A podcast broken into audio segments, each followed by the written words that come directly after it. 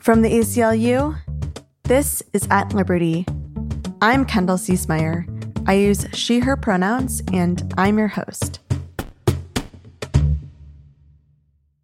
This week, we are bringing you an important conversation about the state of abortion care in Texas.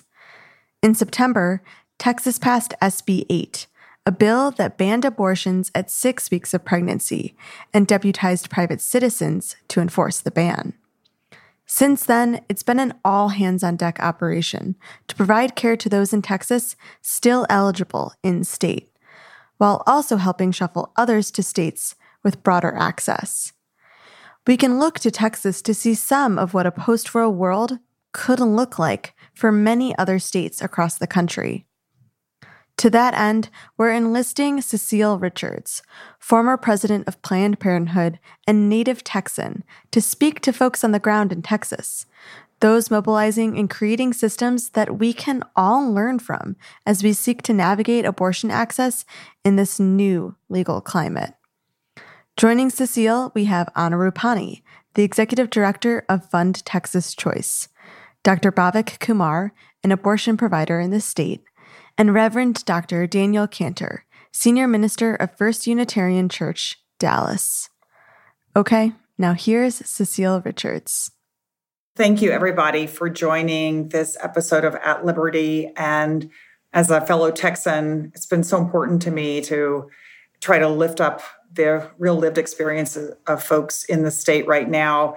Since SB 8, things have so dramatically changed it's really important for folks around the country to get to hear from you directly about your own experiences and how we can support both you and other people in states that are both are similarly affected and will be it wasn't that long ago that we actually won a very important Supreme Court case, Whole Women's Health, in 2016. And at the time, of course, we were battling unfair and unconstitutional restrictions on abortion providers and that were really had, had decimated access in the state. We won that 5 3 decision in a very different um, construct of the Supreme Court. And so it is, I mean, just to put it in perspective, of course, it's extraordinary that less than a decade later, we would be facing such a completely reconfigured Supreme Court and a court that today appears to be prepared to overturn a 50 year, nearly 50 year constitutional right to safe and legal abortions.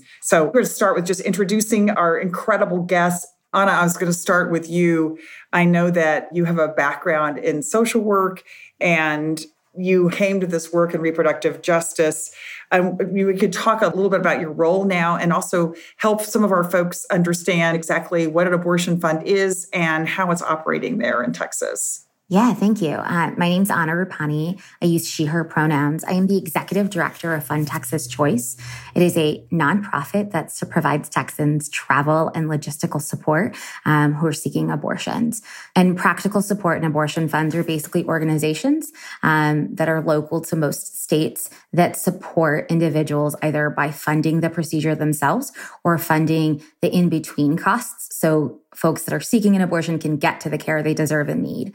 Um, and Fund Texas Choice falls on the side of helping folks with the logistical part of it. So the in between costs. We have been in Texas since uh, 2013, um, and we were created because of the exact case that you talked about, Cecile. About 75% of the clinics shut down within a year of House Bill 2 being passed. Um, we knew that Texans would need to either far, like travel really far in Texas or travel out of Texas to get care. Um, and that would increase the likelihood of their costs because if they can't ab- afford an abortion, they likely can't afford to travel to their abortion appointment. And so that's kind of where we came into place. And then since then, um, we've increased um, in staff size to operate. Um, and we've seen SB 8 kind of take what House Bill 2 was and amplify it times 100. Um, so once House Bill 2 was overturned, um, we often saw folks traveling, you know, around 800 miles round trip because Texas is a massive state that I think people forget about. Um, and now our clients are traveling almost 1,400 miles round trip to get to their abortion appointments. Before we were helping folks with say gas money. Um, and now most folks are having to fly. That's kind of how abortion funds and practical support funds have been operating here in Texas for the last 10 months. Um, but we offer wraparound care in every way possible to make sure that someone can get to their abortion appointment and come back home safely. We'll dig more deeply into this, but thank you obviously for your work and it's life saving work. And of course, as we all know, if in fact many of the states that patients have been traveling to also now outlaw abortions, these travel times, and of course the wait time is going to get get even worse. Dr. Kumar, it's such an honor to have you on this uh, show, and thank you for your extraordinary work. I know you work in Houston um, with Planned Parenthood there, and so I'd love for you to introduce yourself to our guests. Um, tell us a little bit about your path and what it's like today to be an abortion provider in Texas. Yeah, hello. Thanks for having me. My name is Dr. Bhavik Kumar, and I've been an abortion provider in Texas for a little over seven years now. Um, I use he, him pronouns. Um, and I'd say I grew up in Texas. This is home for me. And I think early on when I was in medical school uh, in Lubbock, I recognized pretty early on that the state is pretty galvanized against um, sex education, sexual rights, access to family planning care. I would see other folks in New York and California that were in medical school and their environments were very different and i thought the people of texas deserve what you have. They have they deserve access to contraception and sex education and abortion. It should be covered by insurance all the basic things that i thought every human deserves right? Um, but unfortunately over the last seven years when i've been in texas we've seen legislative session after legislative session law after law regulation after regulation attacking people's rights to being able to access this care. And we know that access to this care has profound effects on a person's health uh, physical, social, mental well being, their family, oftentimes the kids that they already have at home, their financial status, their ability to recognize and realize their autonomy and dreams and everything else that is so meaningful to people to be able to access abortion care, but family planning care generally. So, unfortunately, now in Texas, and I think what we're seeing throughout the country is not just an attack on this, but an outright assault on people's autonomy. And this is already having devastating effects in Texas. It's been in effect now for nine months. And so many people that have been forced to carry their pregnancies to term and now giving birth to children that they know they couldn't take care of. And they're in a worse position than they started off in.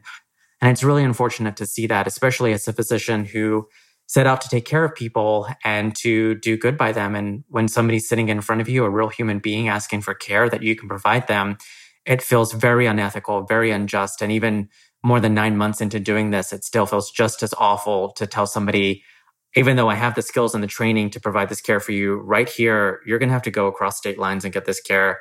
And that's not easy for a lot of people. It's just really, really hard on all of us doing this work, as well as the folks trying to access this care.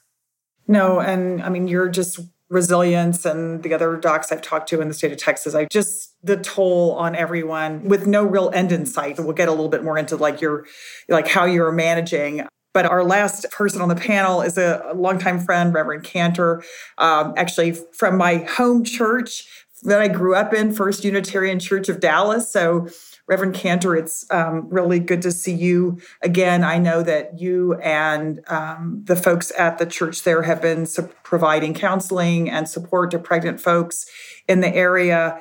Um, and under SB 8, you've been helping people travel as well. So I'd love you just to introduce yourself and say a little bit about, you know, about how it's going there. Sure. I'm so glad to be on this uh, with you all.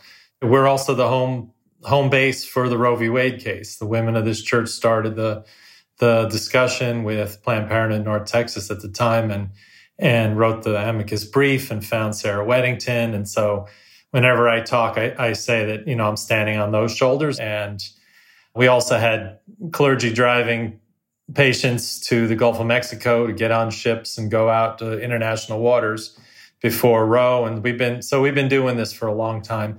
As you said, I'm the senior minister of First Unitarian Church of Dallas. I have been the the chair of the, the PPFA Clergy Advocacy Board when you were CEO. Uh, and I've been involved with Planned Parenthood. More importantly, and apropos to this conversation, I founded a, a multi faith chaplaincy within the clinic of Southwestern Women's Surgical here in Dallas about seven years ago.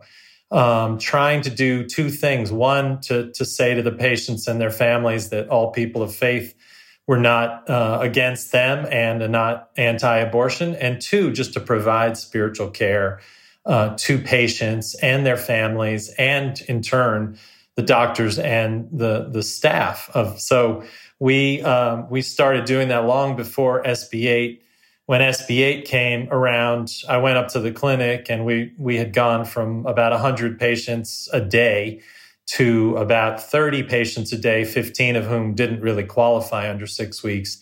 And I said to the staff, why don't we start busing people to New Mexico to the sister clinic in Albuquerque? And um, the next thing I know, we're, we're raising money and uh, we start this program where we ended up flying groups of patients to Albuquerque.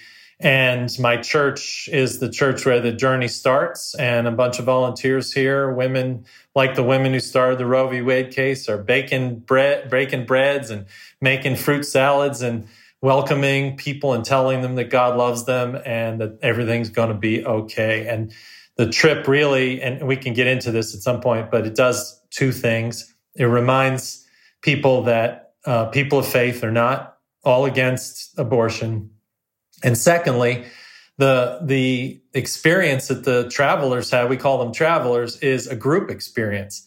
And they really heal each other and help each other. And uh, they they arrive here at our doors very nervous about the whole thing, and they they arrive back uh, 16 hours later like a volleyball team that just won the tournament and uh, you know really loving on each other and, and supporting each other. And all along in a, being accompanied by one of my multi-faith chaplains on my team who spends the 16 18 hours with them um, listening to their stories. What we say is that we hear them into speech. If they want to uh, tell us stories or pray with them or have theological questions the kinds of things we had conversations with them inside the clinic as well. So that's a, a short introduction about why why I'm on this podcast with you all. Well, I I love that you rooted this in the history of the church and actually something you said, Anna, I'd love to ask you about, and that is what I hear kind of most overwhelmingly is the amount of fear that patients have right now, fearful that who they can trust, even asking clinicians sometimes, are you gonna, you know, turn me in? Who can I talk to?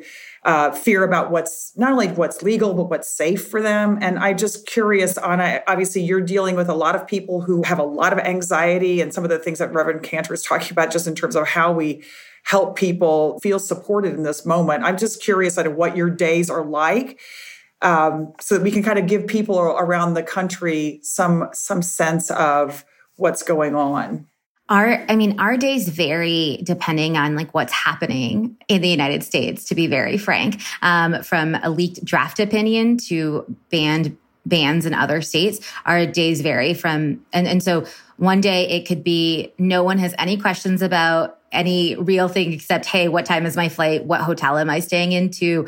Hey, to hey i don't think i can get to my abortion appointment because they banned they banned abortion everywhere um, to abortion's not legal so i'm not allowed to go um, anywhere so what am i supposed to do now right? Um, and so we've heard kind of like fear and anxiety and and folks crying on our calls just very upset that they can't get anywhere and us reassuring them that we will get them to their abortion appointments um, and the where they're going it's not banned to then diverting clients from, say, Oklahoma, um, where they had their appointments to other states and other clinics, um, especially New Mexico and Colorado, um, and getting them there. And so that anxiety and fear is very, very real.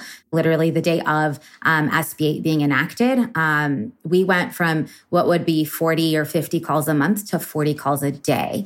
And so people very much anxious about Will they have access? How will they have access? Who's going to support them? And then folks calling us and saying, so and so gave me your information, but I shouldn't have even told you that because they could get sued and they didn't even want to tell me your information. Or folks telling us I I had to search far and wide to figure out who I could call and who I could talk to because no one was willing to support me in finding out information because they could be aiding and abetting. And so we do offer that emotional support um, to clients when they're calling, but we also get them in touch with resources after the fact and during um, our trip planning process with them. But it does it does take a lot more time now just because of the anxiety there and the need to um, help folks understand that what they're doing is not illegal, even if it's harder to access. And I would add to this I've heard patients who have been to fake clinics and been sort of terrorized by the anti abortion um, deceptions in those clinics about what's going to happen to them if they have abortions. The, the newest fear that we're having with the travel program is that they think we're going to uh, traffic them. And this is amazing because they're coming through a legitimate clinic. They're being filtered through, they're being counseled, and then they're coming to a church which carries its own trauma given all of the ideologies. This is why we're in this mess, is because the ideological positions of a thin slice of Christians uh, have, have enforced this on us. So one of the emotional supports of our program is that we tell them God loves them and we love them and they're safe and they're going to be okay and they're in good hands and and uh, and we try to try to build trust with them from that first moment. But I agree with Anna the the the levels of of trauma are significant having done anti-trafficking work as an attorney for a long time, what Devin, uh, what Reverend Kanter is talking about is actually quite true because some of our clients have even said like, how how do I know that the person you're sending me with is going to even the ride share not take like to get me to the appointment not gonna um, hurt me right? And so we hear that that fear all the time. And the fake clinics like the crisis pregnancy centers that is something that that's one of the reasons we do a lot of wraparound and lengthy care is we research the place that the client is talking about, ask them for numbers so we can divert them if it is a CPC. Um, because we've actually done that at least 10 different times. We've diverted clients to a proper clinic because they have, they think they're going to an abortion clinic when they're not. So it, it, ha- it it's, it's happening all the time. One thing I want to just add in here is for folks who are listening and may not be aware of just how uh, inhumane the, the law is in Texas, the whole aiding and abetting part of the law, which is which is a, a, a, bit murky, right? Because we don't really know what it means, but it, it essentially anyone could be turned in um, by anyone for aiding and abetting uh, anyone who is getting an abortion, and so obviously the uh, the potential for fear and for people not trusting folks is is um, is greatly expanded even from other um, bad laws we've had before.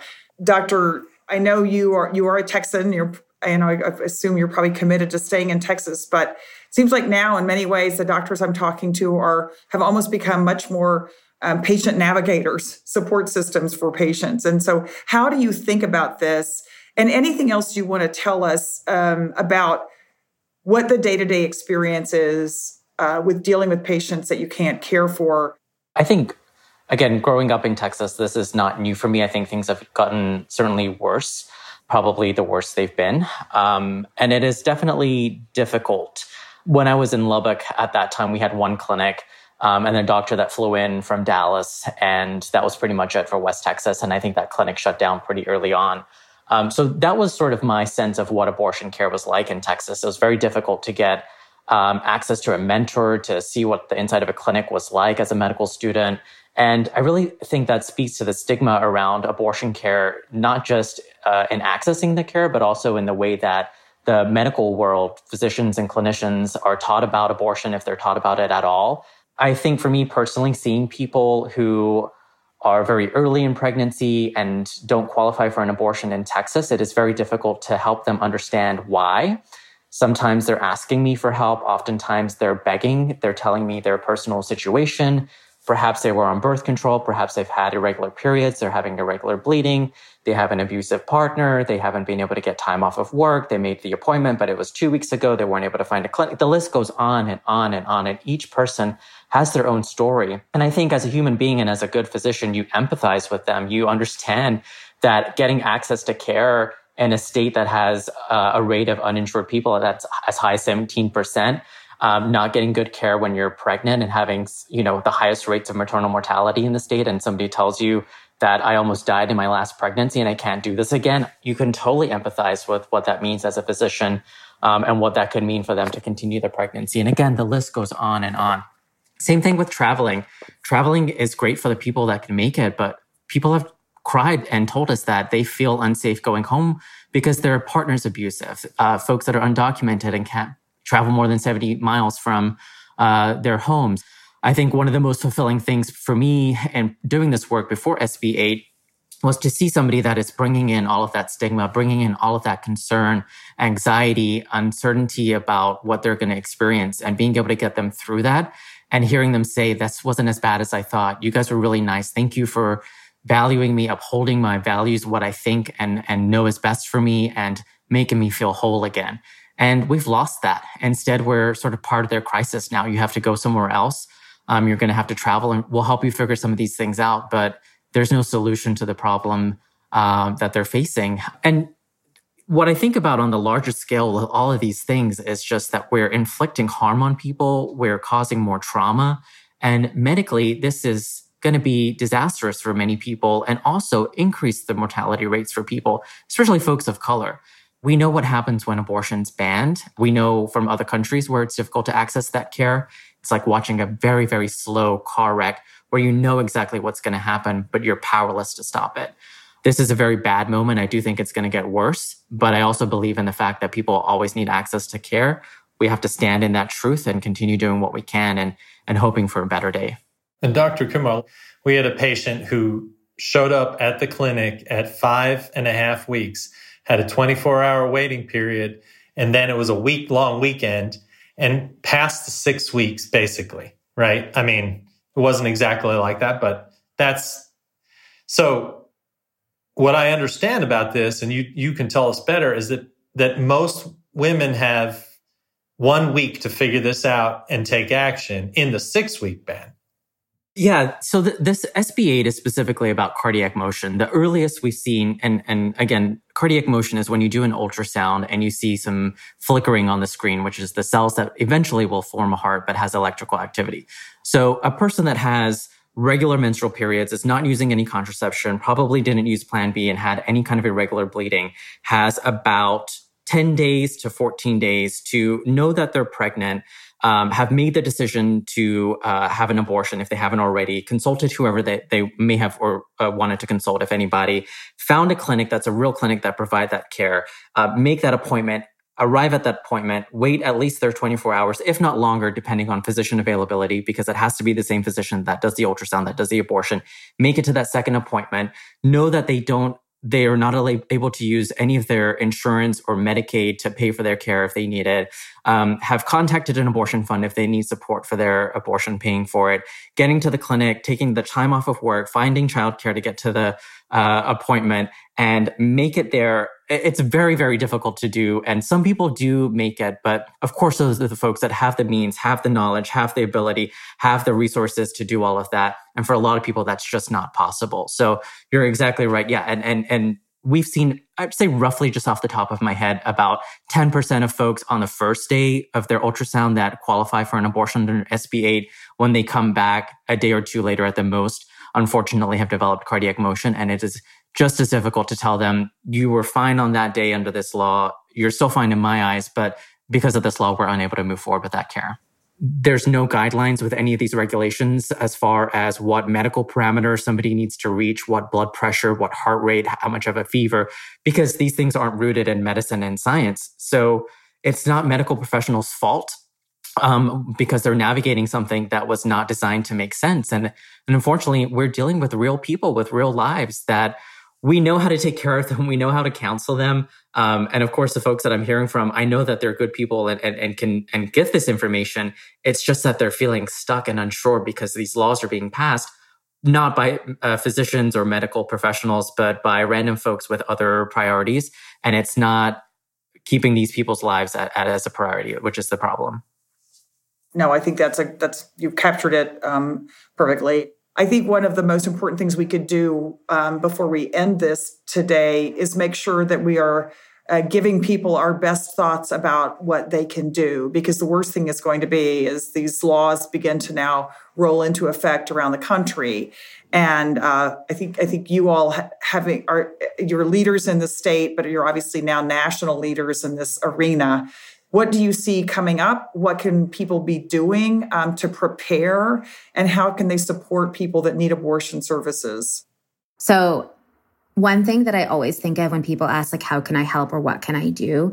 Um, is using the word abortion. I know that people, it, it's a, it's to destigmatize it, right? I, I just, I remember when I was a child, language access was a thing. I was raised in Texas myself, born and raised in Texas. And I think about um, I and I went to school in Boston, and I remember saying something like, "Oh, I'm not sure I'd have an abortion for myself, but you could have an abortion, but I'm pro-life for myself," which like doesn't really make sense, right? When you think about it, and that had to do with language access in Texas, right? Everyone around me was talking about how they were pro-life, and I was just really constantly exposed to that, and I didn't think about what it actually meant until I had access to language. Um, and I think access to language really determines how we feel about particular topics. Supporting your local abortion fund is like very, very important and listening to the people on the ground that are doing the work um, because they're the ones who are helping and say in Texas, getting Texans to the care they need, right? Um, and the care they deserve. And they're the ones who know what to do. The other part of what can people do,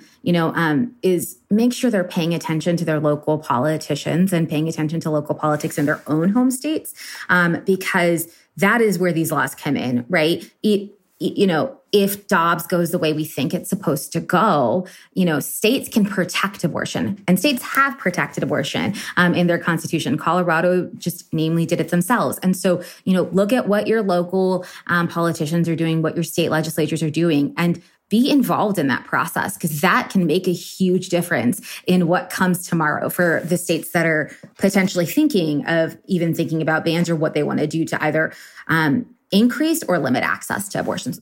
Okay, terrific. Reverend Kanter? Yeah, sure. I mean, I've been consulting with clergy all over the country about how to replicate our program, um, providing spiritual support and, and nourishment, uh, working with clinics and in other kinds of coalitions. Um, I think, you know, I've been, you know, I, I've been talking to clergy about finding each other. It's creating a counter narrative about people of faith uh, you know, what we know is that all this, this, all these problems we're in have been shaped by a small percentage of ideological Christians. And our country is much more rich and diverse in, in faith and has a lot of different ideas about abortion. And we shouldn't be afraid to talk about it. I'm part of a team talking about how clergy themselves can be uh, working within the law and be out loud and proud about supporting reproductive dignity.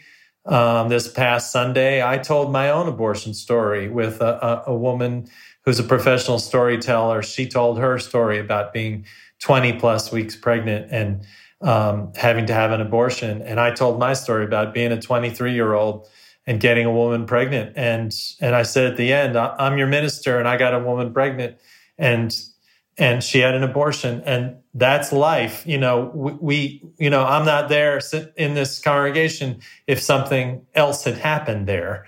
Um, I, I always remind people these issues are complex. There's so many different things going on in people's lives to not just stand in judgment in some ideology from some ideological position that condemns this. And of course we're having two different kinds of conversations when we when we encounter anti-abortion folks but the people in the middle need to create coalitions with people willing to have these discussions learn make statements and then figure out ways to activate uh, help uh, respite centers uh, networks of, of travel networks like we're doing here in Texas with Albuquerque, and be be of service in communities that need it. Uh, and we figured out a way. There's going to be lots of grassroots ways to do this all over the country. We have lost the battles uh, on on Roe and all and and these access issues. Now we have to work within the law and and do what we can. Okay, good doctor. What can you tell us? Well, what the real consequences will be once Roe is overturned, we don't know for sure, but things are going to get much worse. But I think um, for folks that are listening, everyone has to get engaged. Doing nothing is not an option. There's very simple things that folks are learning, like abortion is really common. One in four women will have an abortion in their lifetime. 60 something percent of folks that have an abortion are already parents. 75% of folks that have an abortion are low income or poor. And a lot of these facts, oftentimes folks are like, oh, wow, I didn't know that. Um, and the last thing I'll just say uh, along those lines is that we, we often talk about abortion in isolation of everything else in a person's life, including their sex lives, their right to pleasure, their right to explore their sexuality, um, their what happens when a person doesn't have access to abortion, the impact on their lives, their families, their social well-being, their financial well-being, and it impacts so much of not just their lives, but lives for generations to come, including the kids that they already have. And again, that's another thing that folks hear and say, oh my God, I never thought about it in this way because they've been conditioned to think about abortion in these very highly stigmatized false ways and narratives. And so I think things will get worse, but I think, and I'm very hopeful that folks will be more engaged and understand abortion in a different way. And hopefully we never have to come back to this moment that we're in right now. But we need everybody to wake up and at least do something that is one of the things that has been missing in a lot of this conversation is the aspirational side of what it meant what it has meant for 50 years in this country even with un- acknowledging how uneven the access to legal abortion is because we know as texans it's not that it's been easy for these last several years. It hasn't been and it's been disproportionately hard for people with low incomes and young people and women of color people of color folks in rural areas. It's not it has not been fair. Um, but the changes in the what was what had been opportunities for people because they could actually make decisions about when and whether to have a child is it's probably the most important decision many of us will ever get to make in our in our lifetime. So I really want to thank each of you. I think that this podcast will not only inform a lot of people, but frankly inspire people that if you can do this in Texas, that everyone in this country can do more where they are. Uh, so um, I guess just on my own, per, on a personal note, I just incredibly grateful um, for for the work that you do um, for folks folks in our in our home state. Thank you. Thank you. Yeah. Thanks for having us. Thank you. Thank you so much. Thanks so much to Cecile Richards, Anna Rupani, Dr. Bhavik Kumar, and Reverend Dr. Daniel Kanter for joining us. And thanks to you all for listening. We have a long fight ahead of us, but the ACLU was made for moments like this. To donate to support our fight against the attack on reproductive autonomy and all the attacks that follow, please visit aclu.org slash keep fighting. That's aclu.org slash keep fighting. Thanks so much for stepping up and working together with us. Until next week, stay strong.